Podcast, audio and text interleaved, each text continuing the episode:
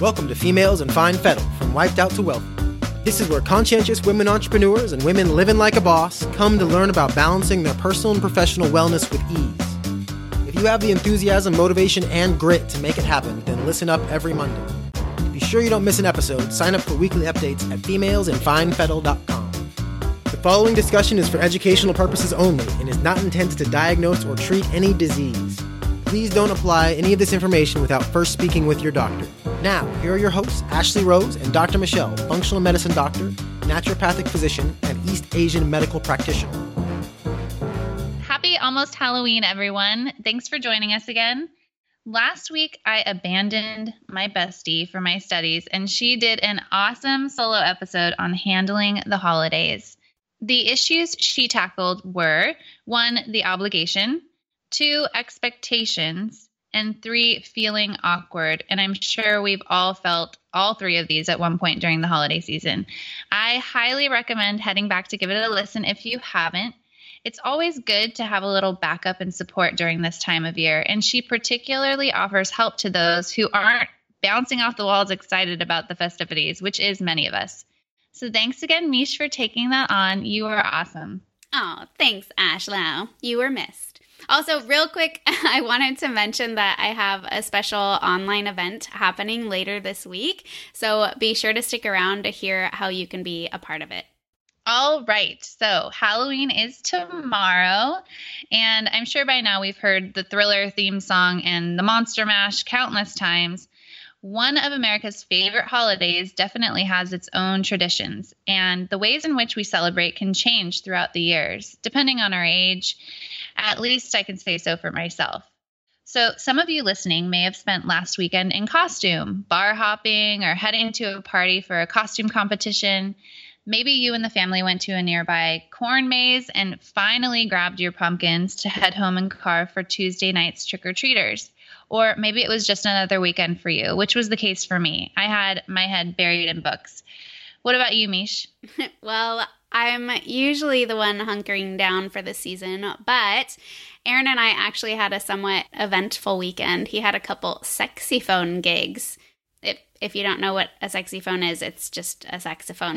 um, he had one gig in Northeast Portland and also one in Willamina, which is a little town southwest of Portland proper. So we got to stay in this little quaint hotel where he and his band played.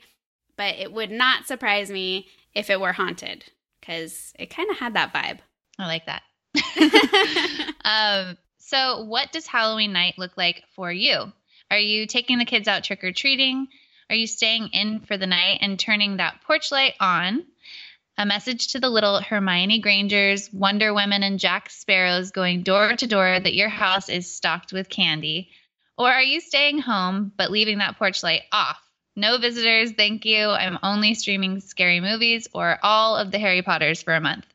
I've done all of these, and what I love is that this shows that our holidays can be uniquely our own, even sometimes. Yes, tradition abounds during this time of year, but when you curate your own holidays, even every few years, it can really take the pressure off, and it's so nice to go your own way. I'm actually a huge proponent of creating your own holidays. Something Aaron and I have talked about, but haven't quite implemented yet, is instead of celebrating the usual holidays, we're gonna start having friend slash family gatherings around each of the solstices. I just love the idea of celebrating the natural shifts and creating meals around what's seasonally available. It's an awesome avenue for education and community. What about me? what about you? You are are you not in the friend category, Ashlie? That is such a great idea. I wish that I could be invited. well, maybe someday. All right. I'm just going to move on. so, this Halloween night, I'll probably keep the porch light off and start the new season of Stranger Things. What about you, Mish? What are you doing on Halloween night? uh, well, being that we live in the country, um, I don't expect that we'll get any knocks at the door tomorrow, or at least I hope not, because that would actually be kind of creepy. So we'll probably just cozy up and watch a not so scary show on the tube. maybe the latest Outlander episode. Um, Yeah. I think that's still totally appropriate though because they actually reference the old Halloween tradition in the first episode. When I was a kid though, I used to do scary movies all the time. My favorite movie was the original It by Stephen King, but over the years I've actually tried to avoid that surge of cortisol. It's a little more than my system likes nowadays. Yeah, I I actually missed the it boat. My mom would not let me see it or read it. I think that was it. Like she it was too freaky. So and then I tried to watch it the original recently and it was so painful. The acting was no bueno. So do you know why we celebrate Halloween?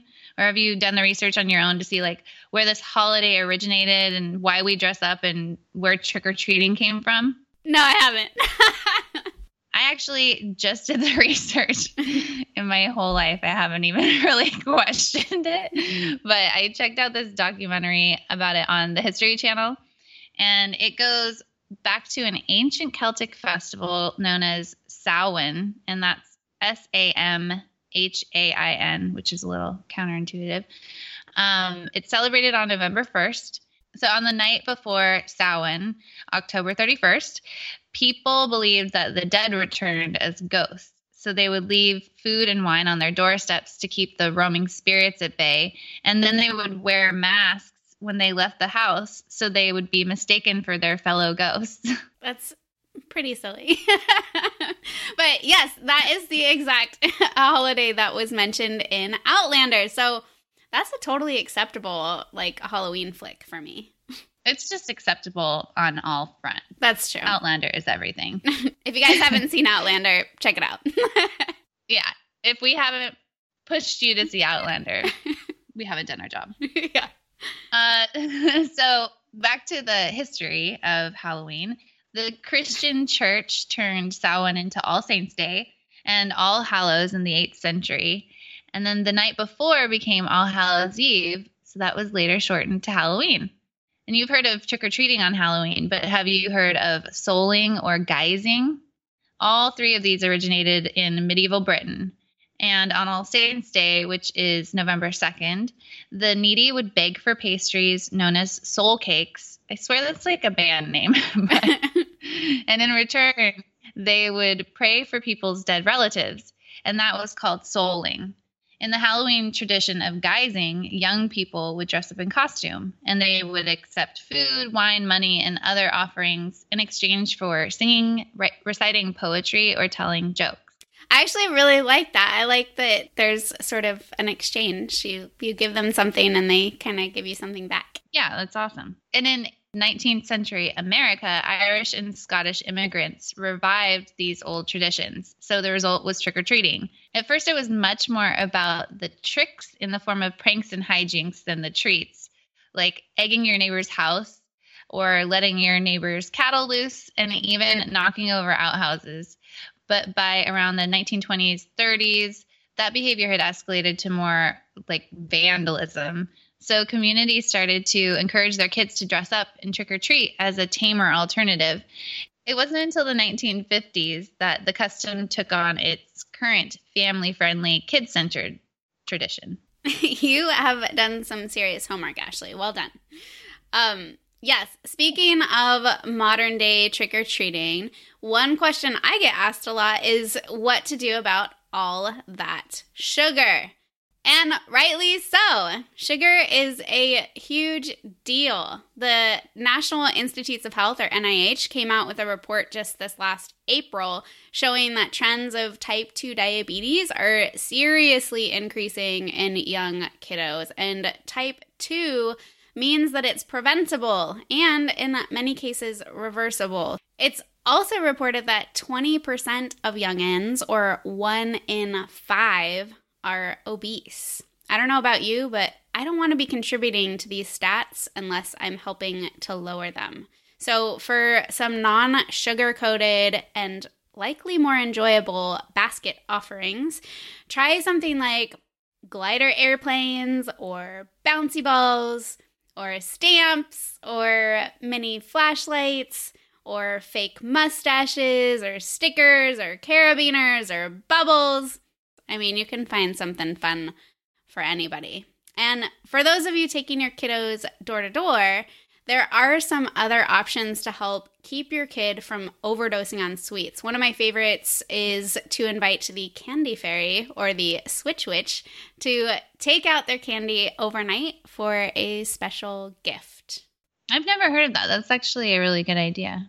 Now, while Halloween is definitely the fear fest time of year, I have a low threshold for violence, even if it's cinematic. So, what are our movie go tos for Halloween? Mine are pretty tame and mostly nostalgic. Every year, either I'll send or get a text from my girlfriend Jen with an image from Practical Magic or some reference to Midnight Margaritas. so, Practical Magic is a must see for me. I watch Hocus Pocus, that takes me way back to adolescence, but holds up every year. Nightmare Before Christmas, and probably more than once over the next few months my mom's favorite for years, and I assume it still is, is The Bride of Frankenstein. You cannot beat Gene Wilder. Um, the Lost Boys. And as I've said in the past, I've spent weeks leading up to Halloween watching all of the Harry Potter movies. I don't have any must sees, I guess, but I do love The Nightmare Before Christmas and I love The Lost Boys. But I will say, as you were going down that list, it made me think of that movie, The Witches, with Anjelica Huston. That was definitely one of my favorites growing up. I might just have to watch that this year. I loved that movie. The the weird thing is that even though I don't really like scary movies, I love watching those like mystery, ghost story, occult documentaries. For some reason, they don't seem as scary, but they still have that super creepy vibe. Whatever your plans for Halloween, whether indoors or out, we hope you have some fun and stay safe. Yes, absolutely. So, as I promised, I wanted to invite you to a special event I'm holding this week. I'm offering a live masterclass all about natural hormone balance. It's called Wondering if it's your hormones? Stop guessing and reclaim your health this month. I'll be sharing the top five root causes of every hormone imbalance. So go to femalesinfinefettle.com forward slash hormone webinar to get signed up for free.